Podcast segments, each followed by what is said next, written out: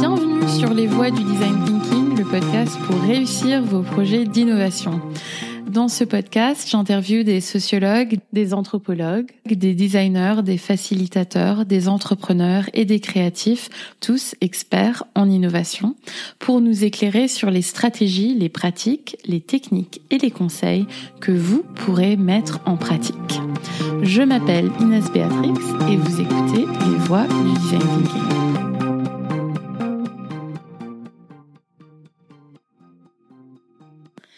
Aujourd'hui, j'interviewe Olivier Watley, anthropologue spécialisé en anthropologie de l'innovation.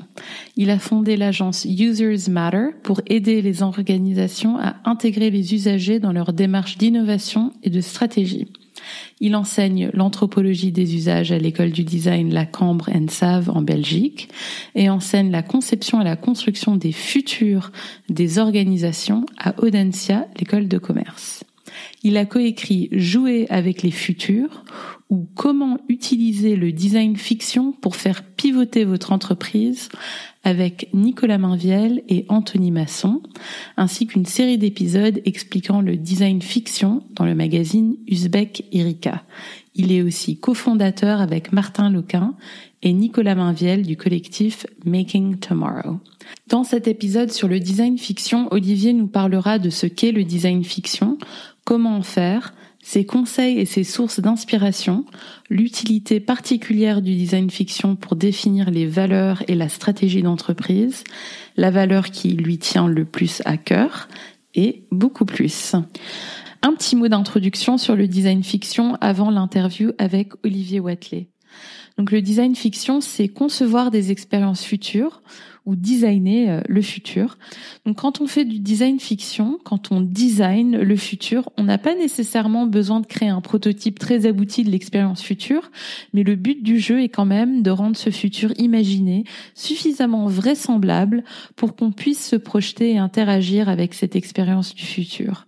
Le but du design fiction, comme Olivier en parlera, sera souvent d'aider les entreprises ou même nos sociétés à se projeter dans ce futur imaginé pour qu'elles puissent dire, par exemple, oui, mettons tout en place pour aller vers ce futur-là, ou au contraire, non, nous ne voulons pas aller vers ce futur-là. Le design fiction est donc un sacré outil parce qu'il est habituellement très difficile de parler du futur à cause de sa nature très abstraite et en rendant une certaine vision du futur concrète et tangible, le design fiction rend le dialogue et les discussions sur le futur possible, nous permettant ainsi de nous mettre d'accord sur des visions du futur vers lesquelles nous souhaitons tendre ou au contraire les futurs que nous voulons éviter à tout prix.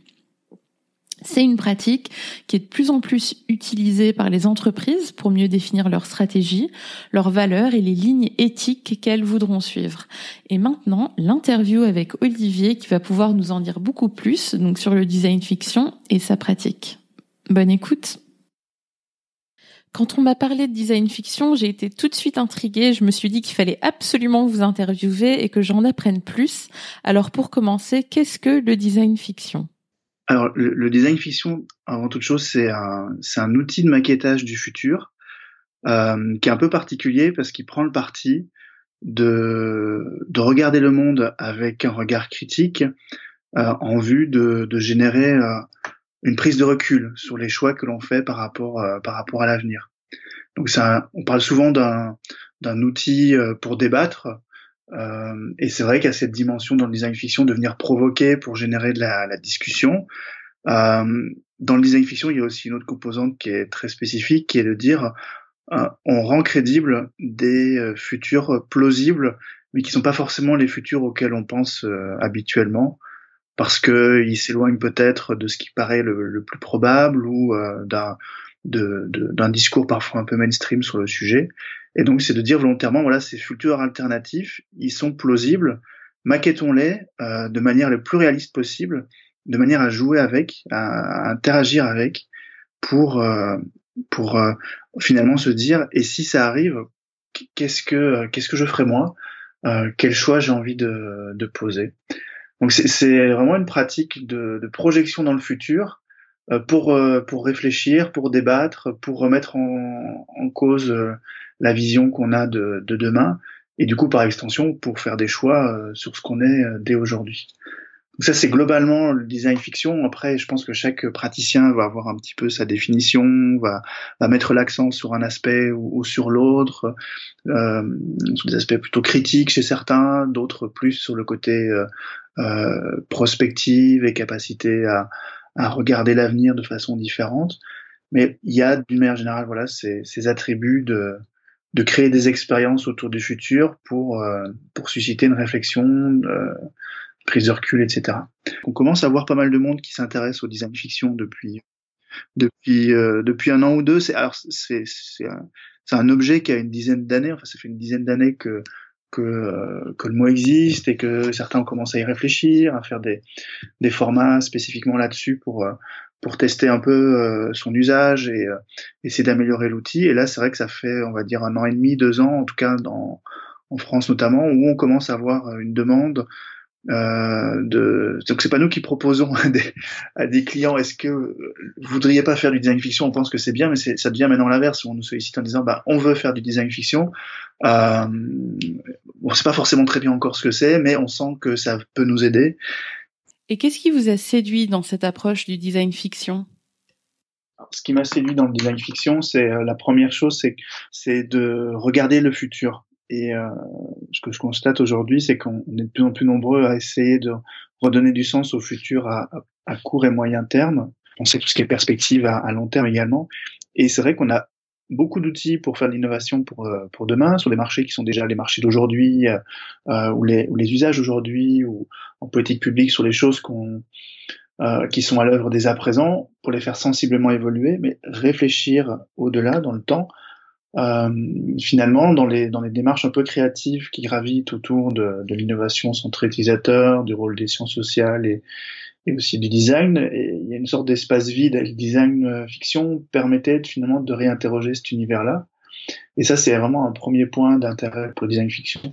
Le deuxième, c'est euh, de prendre au sérieux les imaginaires, qui est quelque chose que moi j'ai toujours trouvé compliqué à mobiliser, sauf à donner les clés du navire à, un, designer qui dit bah voilà moi j'ai j'ai envie d'injecter tel univers dans, dans une pratique et euh, et faites-moi confiance en quelque sorte. Et caricature un peu mais parfois voilà il y a ce il y a ce côté euh, en fonction de qui on a en face de soi ben, on a euh, un univers qui va s'ouvrir et d'autres qui vont se fermer.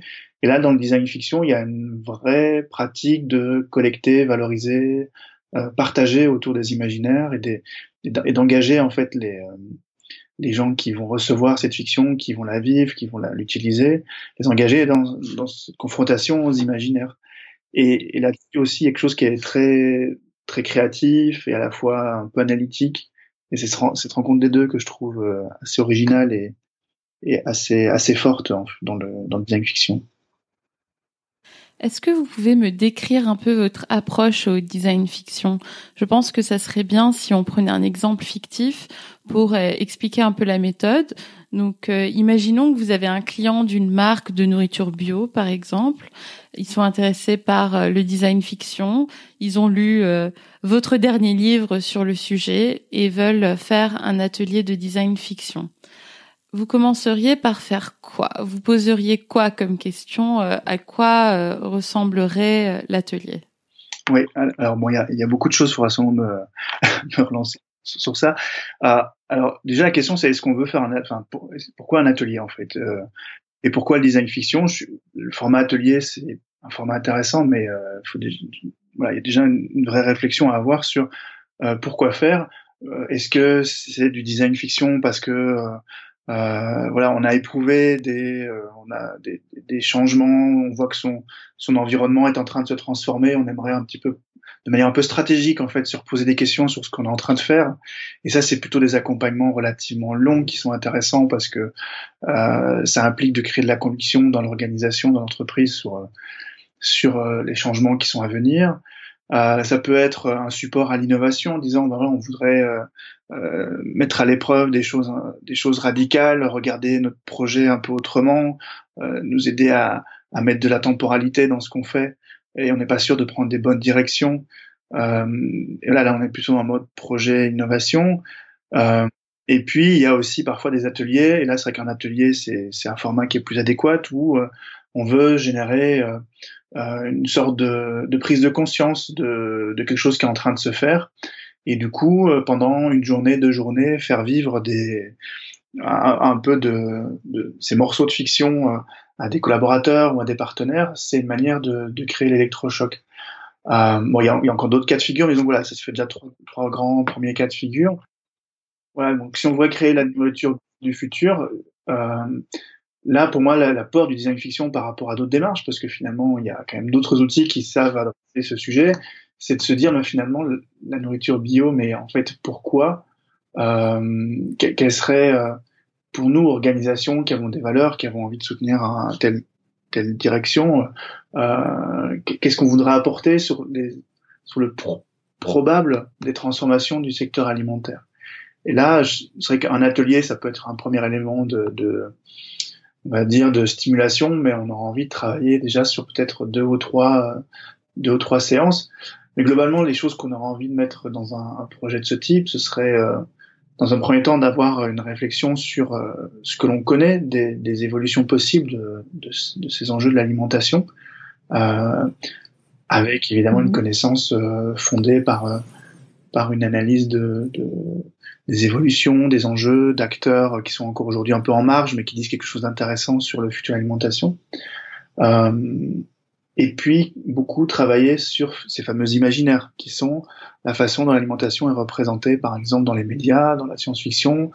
Euh, pourquoi c'est intéressant? Parce que ça va permettre de prendre du recul avec euh, des, euh, des, aspirations anciennes qui sont peut-être un peu des, des façons de s'enfermer dans des imaginaires obligés euh, ce que d'autres ont appelé des futurs prépackagés, qui sont des visions un peu, euh, des passages un peu obligés quand on parle futur. Euh, aujourd'hui, en alimentation, on parle beaucoup d'imprimantes alimentaires, tout ce qui est ferme verticale, mmh. ferme urbaine, voilà ça.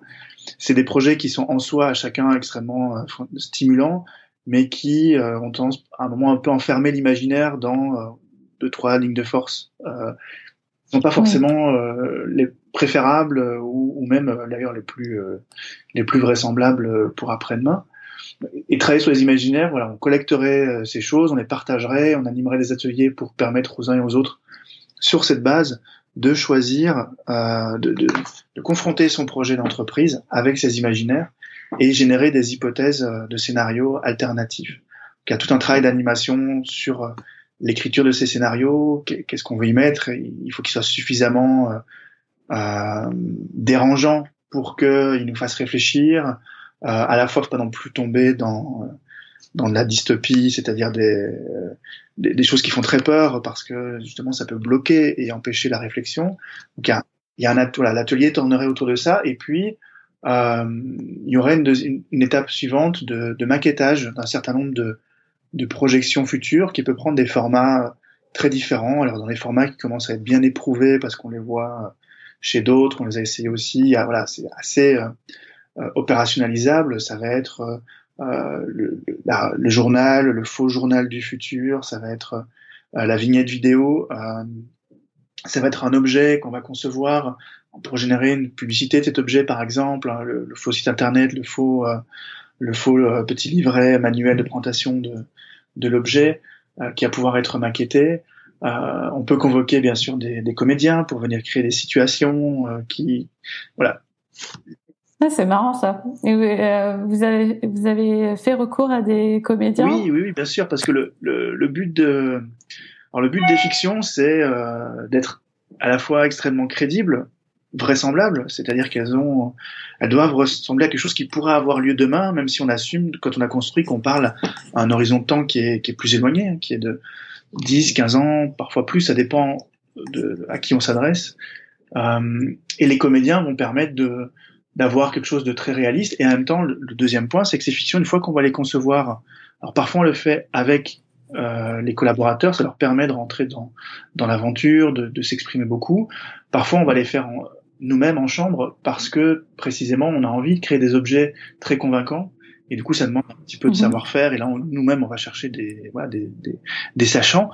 Et partant de là euh, après il faut recevoir cette fiction. Ce serait l'atelier suivant. Et là les comédiens sont super intéressants aussi euh, parce que le, le but donc c'est de faire vivre la fiction. C'est qu'elle c'est qu'elle c'est qu'elle mhm. génère quelque chose. Et, et là euh, le risque, c'est de faire un objet qui est, qui est, qui est très beau, très intéressant, mais qu'on vienne un peu euh, poser dans un cadre en disant ben voilà une hypothèse de futur euh, et commenter là. Bon voilà, c'est bien, mais on peut on peut aller beaucoup plus loin.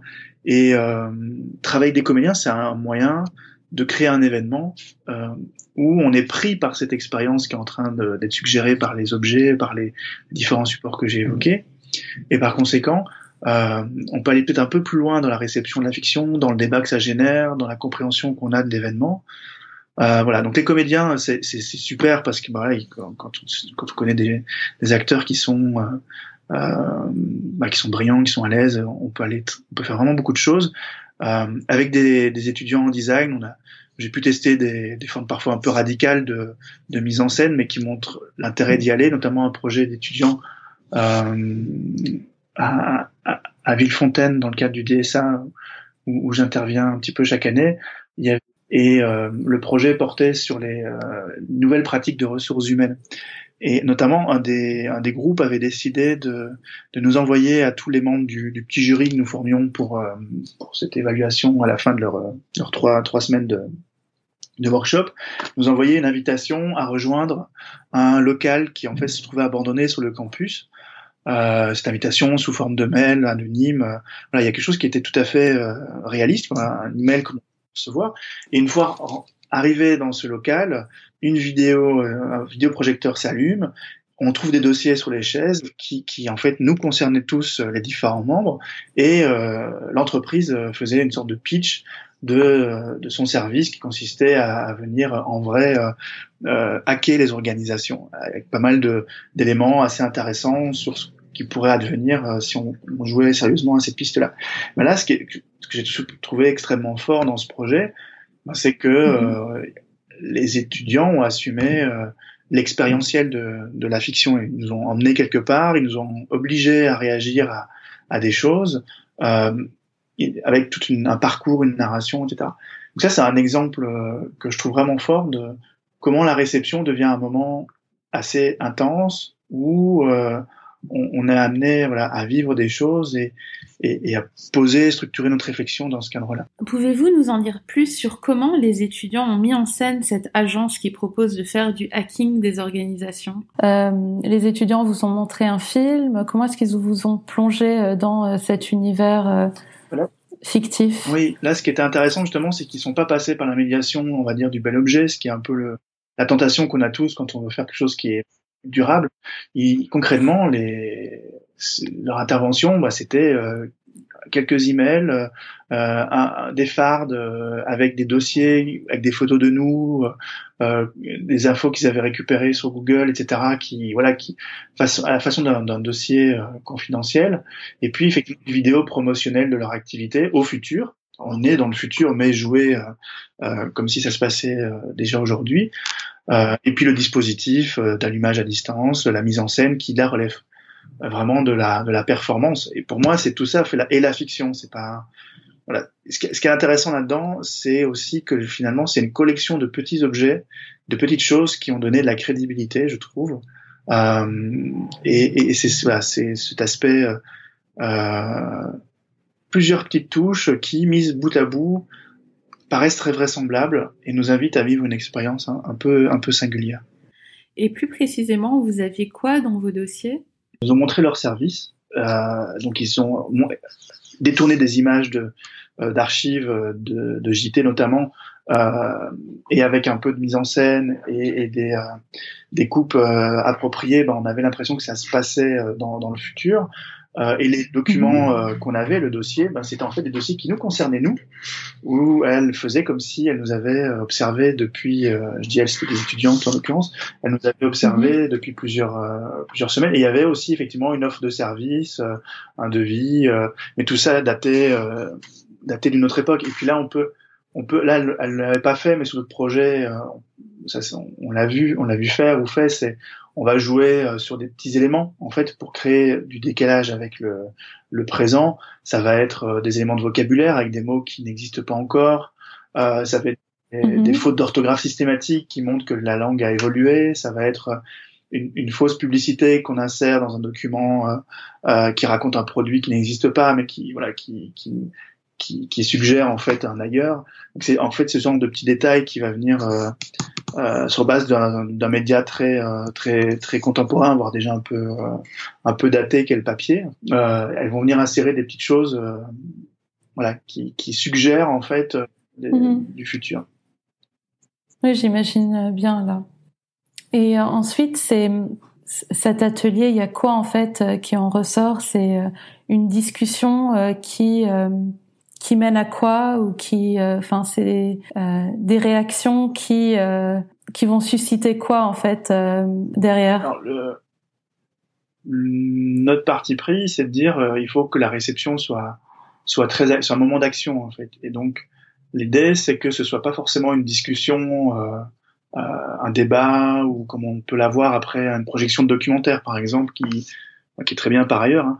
mais là en tout cas notre, démarche c'est de dire bah il faut que on, amène les gens à réagir en disant bah, vous êtes mhm. euh, telle organisation donc là telle entreprise qui fait du fruit euh, des fruits euh, nourriture bio euh, on a joué avec des situations un peu euh, perturbantes, comme je, je sais pas moi, on peut imaginer euh, un monde où euh, où le, prix des fruits et légumes a, a, été multiplié par un facteur 10 parce que la rareté, ou bien où voilà des, des, manipulations génétiques sont très intenses et font finalement à chaque chaque mangeur est obligé de manger des fruits très spécifiques parce que les autres sont rendus incomestibles, impropres à sa propre consommation. Voilà, on peut imaginer ça. La question, c'est ceci arrive, c'est là. On vous demande plus de spéculer si c'est probable ou pas. On vous dit c'est là. Euh, Qu'est-ce que vous pouvez faire vous? Qu'est-ce que vous pourriez mettre en œuvre? Et donc là, on amène dans un atelier à euh, imaginer des réponses euh, face à ça. Et c'est ces éléments de réponse qui vont être à un moment donné euh, présentés et vont être amenés à être préférés, à être choisis. Euh, on va les mettre on va les exposer, on va faire vivre cette chose-là. Effectivement, à un moment donné, il y aura un moment de, de, de vote, hein, peu importe comment on l'anime, mais qui viendra exprimer finalement un univers qui paraît euh, préférable à préempter, dans lequel on se retrouve dans son ADN d'entreprise. Euh, mais ce qui va être mis en débat, c'est pas forcément la fiction, ça va être la réaction à la fiction, euh, qui va être euh, quelque chose qui correspond déjà à l'entreprise.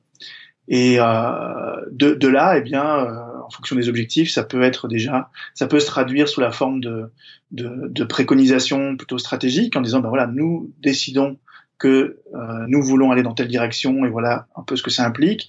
Mais ça peut être aussi à un moment donné de dire, ben, la réaction qu'on a imaginée, euh, elle est excessive parce qu'on a pris un cas extrême, mais ça peut ouvrir une piste de produits ou services dès demain. Et donc on essaie d'atterrir dans ce cas-là sur démarche de conception euh, euh, plus classique où on va produire euh, l'objet ou service dès demain opérationnel.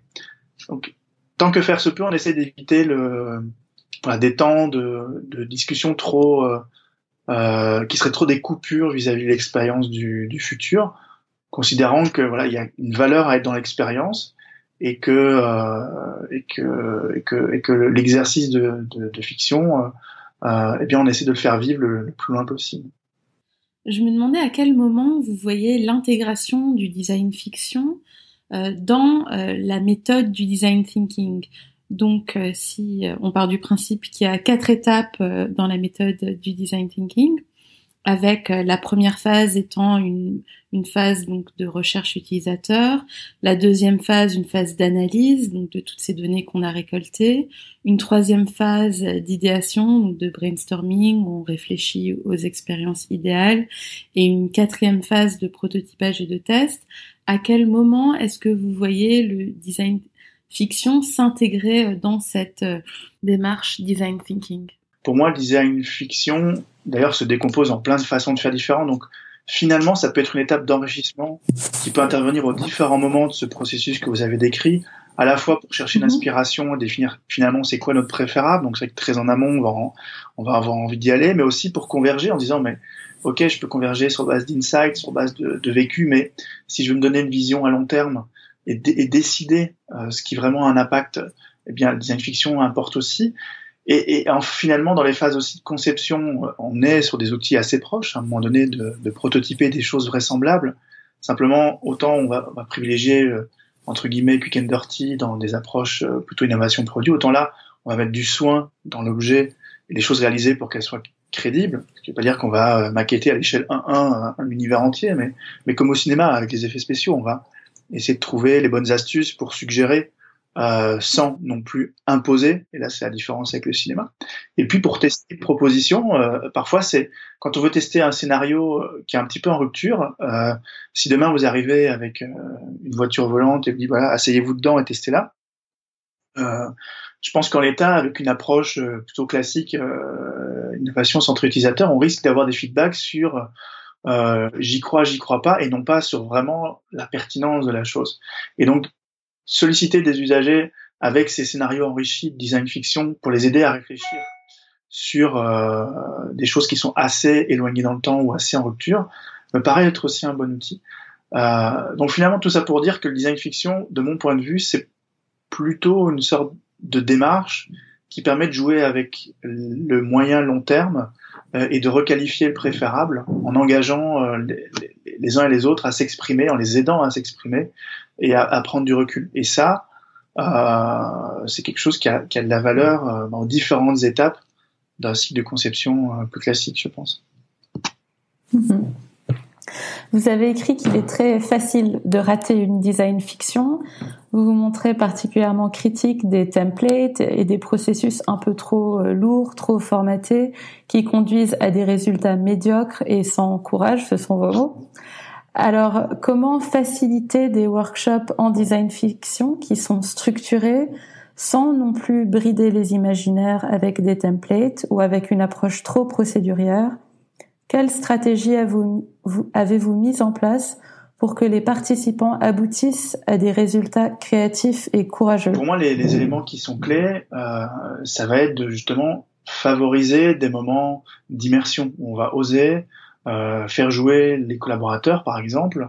Euh, on va oser diffuser de la, des, des, fictions hors des cadres convenus de, de l'atelier lui-même ou euh, d'une présentation en bonne et due forme, euh, un, un, comité de direction, euh, on dit bah voilà, on a réfléchi, voilà, c'est une vision du futur. Euh, pour moi, ce qui est intéressant, c'est quand on accepte le temps d'une rencontre, peut-être, mais quand même, de, euh, de faire croire que c'est vrai. Euh, donc du coup, de, de, diffuser des messages au sein de l'entreprise euh, sans tout de suite dire, bah voilà, c'était une fiction pour vous faire réfléchir. C'est aussi d'assumer qu'on va passer du temps euh, à, à, jouer des choses, à, à, maqueter et à itérer sur les maquettes. Euh, le travail sur les imaginaires, on va privilégier des aspects plutôt ludiques en disant, bah, ce qui compte finalement, c'est qu'on puisse se plonger dedans et puis tester des choses. Euh, et, euh, et, éviter l'effet inverse de dire euh, choisis d'entrée de jeu. Voilà choisissez les cinq imaginaires qui vous ont le plus plu. Euh, ensuite euh, émettez un, un, avis critique vis-à-vis de ces imaginaires. Ensuite faites des croisements forcés etc voilà. Il y a ce, ce, ce genre de de choses, bah, ça très vite, ça assèche le sujet. Donc la préconisation, c'est plutôt de dire non, il y, a, il y a des temps ouverts dans lesquels on va euh, essayer de s'immerger. On va, on va vraiment tester les choses le plus tôt possible. Euh, quand on parle de, de peut-être on revient sur le sujet des, euh, de la nourriture, la nourriture euh, bio, bah, il y a certainement matière à travailler avec de la nourriture, avec des propositions un peu extrêmes, mais consommables, qu'on puisse réellement éprouver cette chose-là. Euh, et, et, générer des réactions. Et c'est sur ces réactions qu'on va capitaliser pour la suite. Donc l'idée, c'était plus de dire attention à, parce qu'on voit venir ces demandes de, de, déroulé type avec des, euh, voilà, des étapes bien canvassées, euh, des, choses comme ça. Attention, euh, mettez plutôt des moyens pour bricoler et tester et éprouver que pour euh, raconter, euh, remplir des feuilles et des templates et, et des murs de post-it. Est-ce qu'il y a un temps recommandé, deux jours entiers une demi-journée ici, une autre par là, euh, un minimum euh, euh, de, de, temps qu'il faut passer pour avoir des résultats intéressants en design fiction Là, c'est vraiment une réponse empirique parce que peut-être que d'autres feront deux fois plus long, deux fois plus court.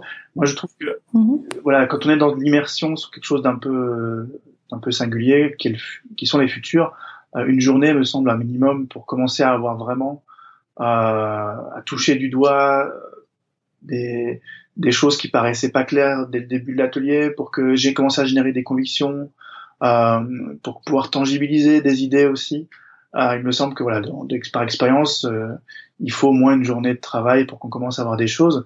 Maintenant, faire une fiction, la tester, l'éprouver, réagir, là on est au moins sur trois trois jours de de, de travail et euh, il y a un temps entre deux étapes pour concevoir ces fictions précisément. Euh, voilà, en vous disant ça, en même temps, il nous arrivait de travailler avec des, des, des, des acteurs, les accompagner euh, plusieurs mois euh, autour de ces démarches parce qu'on a mhm. pris du temps ensemble de, de produire de la connaissance, de générer pas mal d'outils. Mais euh, voilà, si on veut redescendre à un niveau plus, plus classique, on va dire, il me semble qu'autour de trois, quatre journées d'atelier, on peut commencer à faire un cycle, un cycle très intéressant euh, avec euh, avec une entreprise, avec une organisation. Mhm. En lisant sur le design fiction, euh, vous avez dit, j'ai trouvé ça très intéressant, qu'il faut faire attention à ce que le design fiction ne s'approche pas trop de certains types de fiction. Par exemple, euh, ça vous en avez parlé avant aussi, des, des dystopies, euh, euh, donc un monde trop exagéré parce que ça aurait tendance à enfermer la discussion dans la peur. Mais vous parlez aussi de l'importance d'analyser les dystopies parce que ça révèle nos valeurs et ça nous dit des choses très profondes sur notre société actuelle et sur le monde qu'on a envie de créer. Alors si vous pouviez expliquer dans quelles circonstances c'est intéressant d'explorer les dystopies et quand il faut justement euh, les éviter dans ce contexte justement d'atelier? Euh, Alors dans tout ce qui est phase amont, c'est-à-dire immersion dans les imaginaires pour essayer de, de clarifier quels sont les imaginaires de l'organisation au moment où elle entame ce travail, les dystopies sont vraiment fantastiques parce qu'elles permettent de, de, toucher du doigt beaucoup de choses euh, très différentes. Elles, permettent, elles, testent des hypothèses en général de manière assez radicale. Euh, après, il y a aussi beaucoup de convenance dans les dystopies. Hein. C'est facile euh, euh, de, de, raconter une histoire qui fait peur sur la data. On, on, on entend à peu près tout le temps les mêmes en, en permanence. Donc voilà, dystopie est pas non plus la panacée. Mais disons que dans cette phase amont, c'est extrêmement fécond.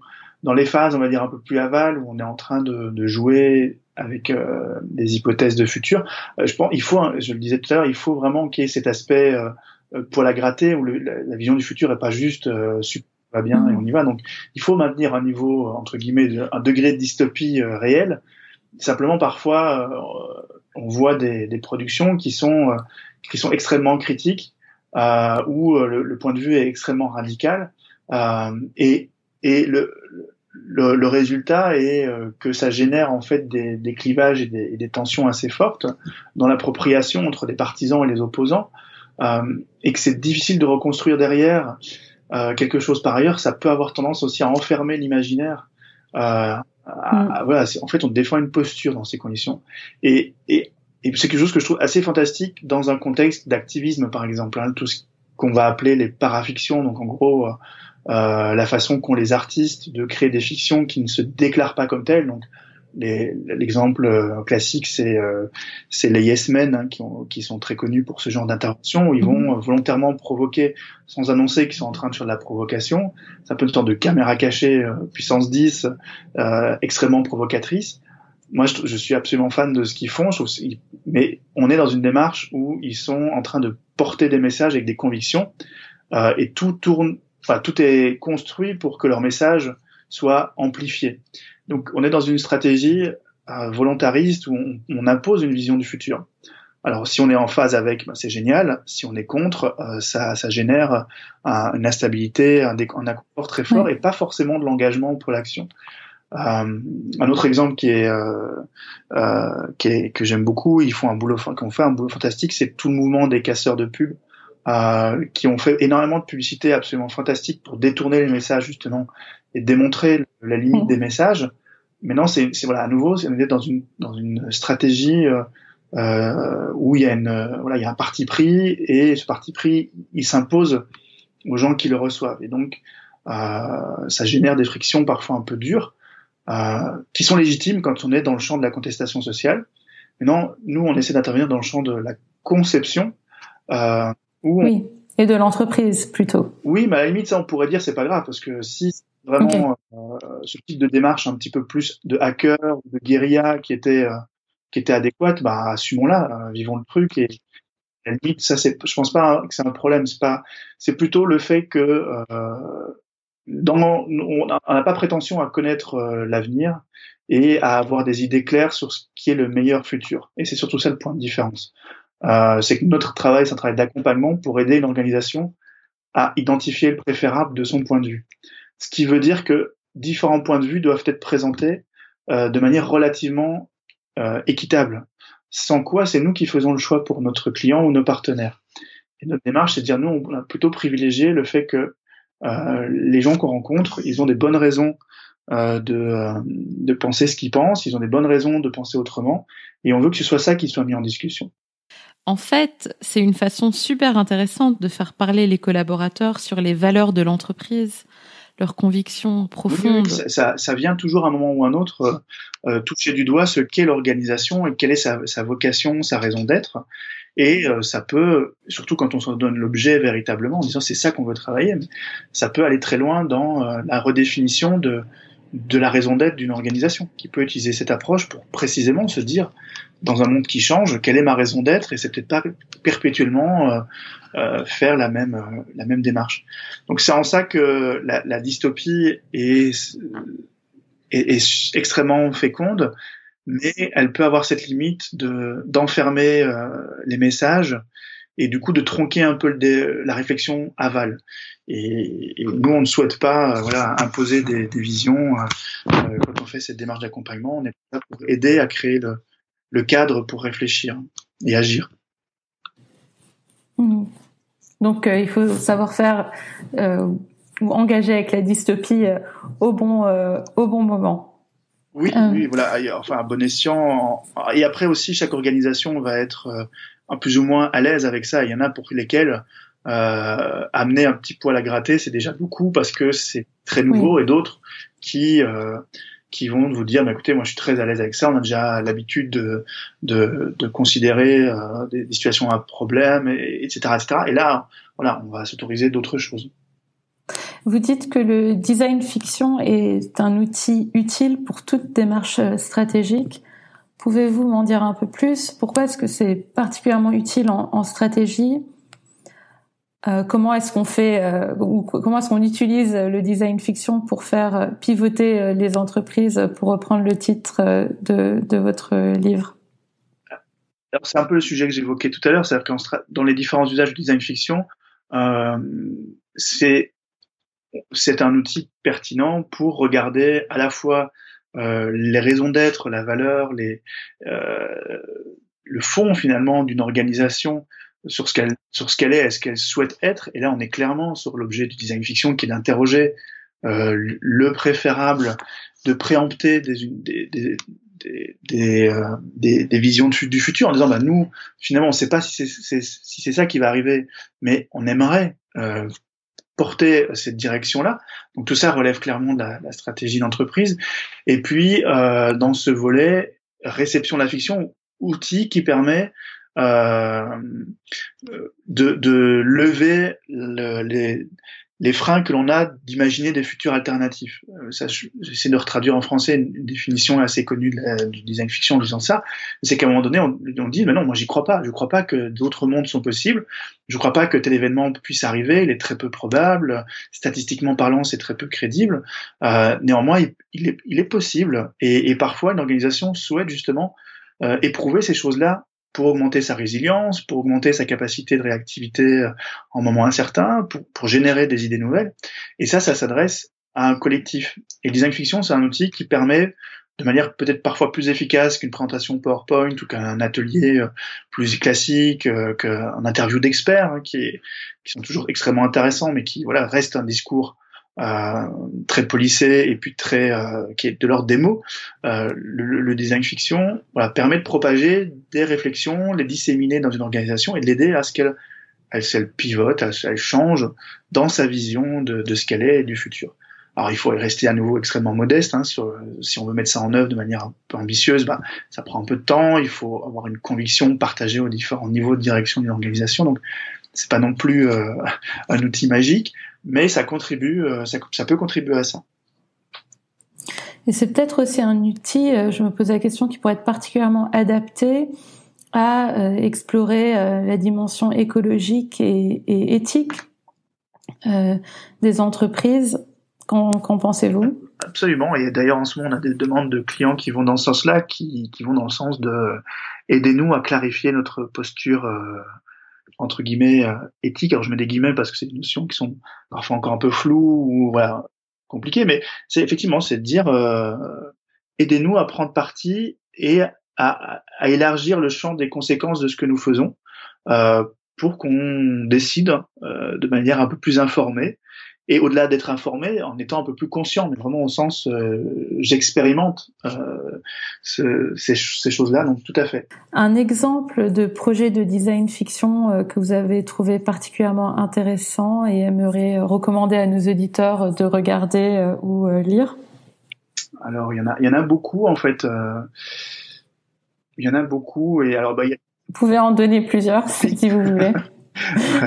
Dans les choses qui sont euh, qui sont extrêmement intéressantes, euh, il y a le, le, travail de de Stuart Candy. Euh, Candy, Stuart, euh, voilà, S-T-U-A-R-T, et Candy, euh, C-A-N-D-Y.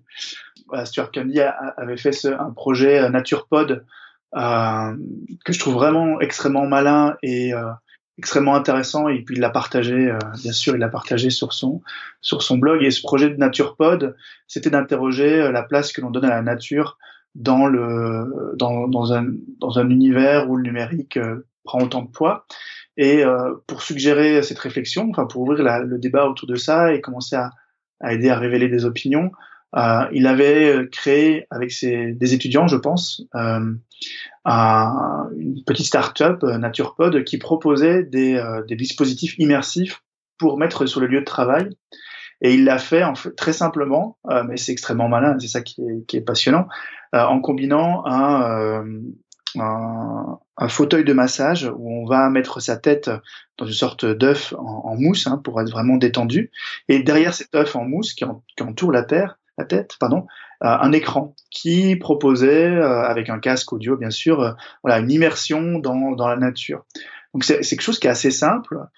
L'objet fictionnel, bah, c'est à la fois ce, ce, ce, cette, table de massage avec le trou, le, le casque, le film, les kakémonos qui représentent l'entreprise. Ils, ils, sont allés à un stand, ils ont créé un stand lors d'un événement, si je me souviens bien, au Canada, euh, dans un salon professionnel, donc les gens passaient devant, comme on a dans tous ces types de, de salons, étaient invités à tester, à s'exprimer face caméra sur sur l'intérêt de, de, de, cette nouvelle entreprise. C'était une immersion euh, des euh, euh, comment dire des participants euh, dans la nature au moyen d'un écran. En fait. Exactement. Et moi, ce que je trouve très, très fort, c'est que évidemment, quand on le présente de cette façon, on, on voit le, côté, le caractère dystopique et, et critique qu'il y a derrière, mais la façon qu'il a d'avoir réalisé la chose en présentant vraiment une petite entreprise, en, en, invitant des congressistes à venir essayer, comme on le ferait avec n'importe quel euh, euh nouveau produit, et avec un discours qui a un vrai, enfin voilà, qui, a, qui par ailleurs est entendable, hein, qui est, on n'a pas toujours le temps d'aller dans la nature, donc on vous le propose. C'était suffisamment subtil pour vraiment générer des questionnements euh, un peu différents. Après, voilà, et je trouve que il, on pourrait aller encore plus loin sur que faire de ce moment de, de perturbation pour générer quelque chose de différent. Là, c'était une commande qui était passée dans ce cas-là, et donc finalement, ça s'est arrêté au moment où, euh, de, du recueil de, de commentaires d'usagers, de, testeurs en quelque sorte, de, spectateurs, comme on dit parfois quand on parle de design fiction, qui sont qui n'ont pas été que spectateurs en fait, qui ont vraiment joué le jeu. Il y en a qui, qui trouvaient ça fantastique et d'autres qui trouvaient ça euh, absolument abominable. Bon, on n'a pas été plus loin, ça c'est le reproche que j'ai, enfin c'est un reproche, c'est bien prétentieux de ma part, c'est disons que le point où je pense qu'on a encore vraiment vocation à s'améliorer, c'est sûr dans le et alors et le et après. Mais c'était pas la demande qu'on avait. Et là, je trouve voilà, ce projet est vraiment un, superbe exemple qui m'a qui m'a beaucoup marqué. Donc, euh, quels seraient euh, vos conseils pour quelqu'un qui a envie d'essayer de faire un petit peu de design fiction? Par où euh, par où commencer? Je pense que se créer une culture de des imaginaires, quels qu'ils soient, c'est c'est quelque chose qu'il faut commencer dès le début, même si euh, finalement les effets vont se refaire ressentir avec le temps.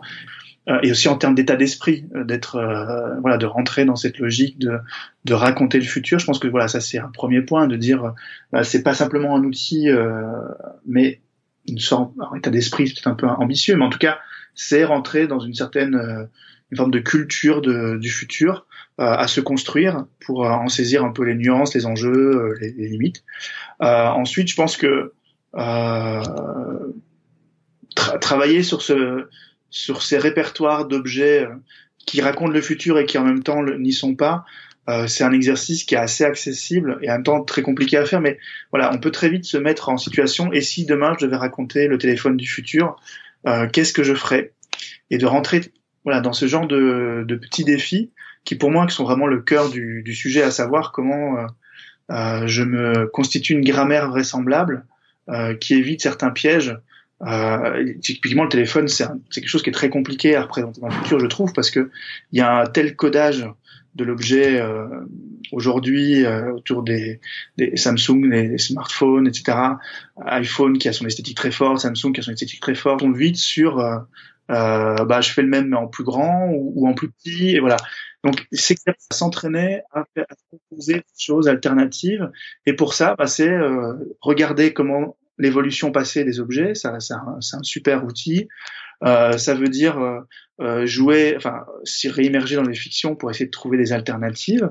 ça veut dire aussi se renseigner, parce qu'il y a une littérature qui est en fait extrêmement riche sur comment le monde se transforme et évolue et les erreurs de projection qu'on a tendance à faire et qui voilà sont des, littératures qui nous aident à, prendre du recul. On, on, voit qu'effectivement on a tendance à être un petit peu trop souvent techno techno-push où on imagine toujours le futur en changement technologique, on oublie qu'en fait, souvent, c'est le changement, changement humain qui va, qui va créer les grosses ruptures et, et, que les objets vont parfois plus s'y plier que l'inverse.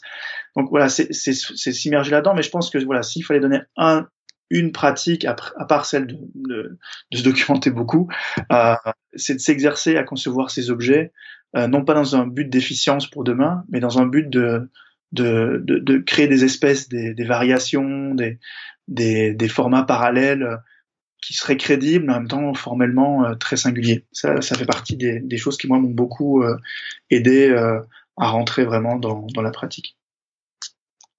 Quelques recommandations de livres de science-fiction que vous pouvez partager avec nous pour nous aider un peu à cultiver notre imaginaire?